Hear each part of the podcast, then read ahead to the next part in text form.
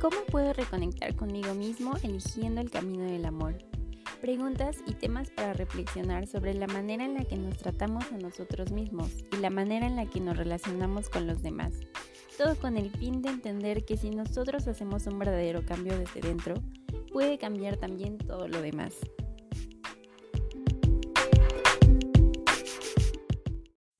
Hola, hola, muchas gracias por estar aquí. Mi nombre es Lilia Georgina y esto es Conecta contigo. Hoy te quiero hablar un poco sobre la aceptación, que vaya que es un gran tema para empezar. Y puede sonar muy fácil, pero en realidad es un trabajo y un proceso de todos los días, y creo que eso muchos lo sabemos. Pero podemos empezar por entender que el amor es la base de todo, y el entender que venimos a esta tierra, en este cuerpo, por una razón, nuestra alma lo escogió y es aquí, en esta piel, donde venimos a aprender todas nuestras lecciones. Por eso, ¿por qué no dejamos de compararnos y en lugar de eso empezamos a abrazarnos con todo y nuestros defectos? Son muchos los estereotipos y estándares que nos ha impuesto la sociedad durante años, y más con las redes sociales, pero algo que hay que tener muy claro siempre es que no todo lo que vemos ahí es real.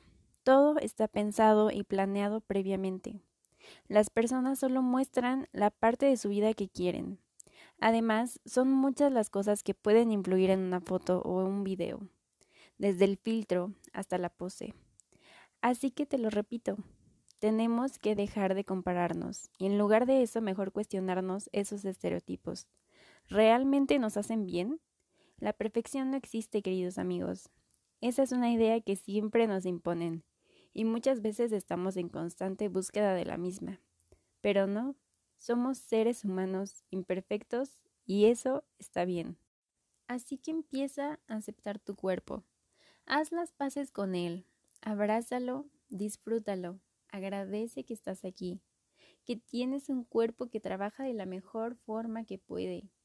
Muéstrale tu amor y respeto cuidándolo, alimentándote bien, tomando agua, moviéndote. Créeme que eso tu cuerpo siempre te lo va a agradecer.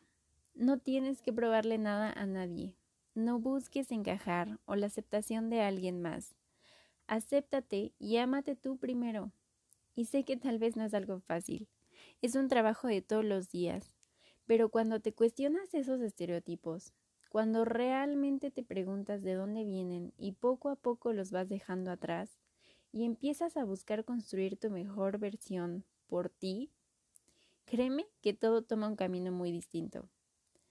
Empieza a hablarte bonito, deja de torturarte y criticarte cada vez que te miras en un espejo. En lugar de eso, empieza por halagarte y hacer algún buen comentario sobre la parte que más te guste de tu cuerpo. Busca empezar a hacerte afirmaciones tales como soy suficiente, me amo y me apruebo a mí mismo frente al espejo y verás lo sanador y poderoso que puede llegar a ser. Acepta y ama tu propio proceso con esos días malos, porque créeme que también no todo siempre va a ser color de rosa. Y está bien.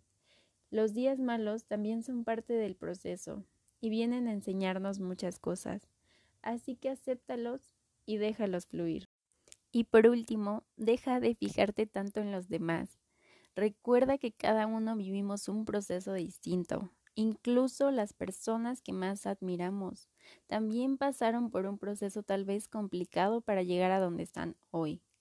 Así que enfócate siempre en ti. Voltea a ver lo que tienes adentro, abrázalo y empieza a aceptarte y amarte hoy.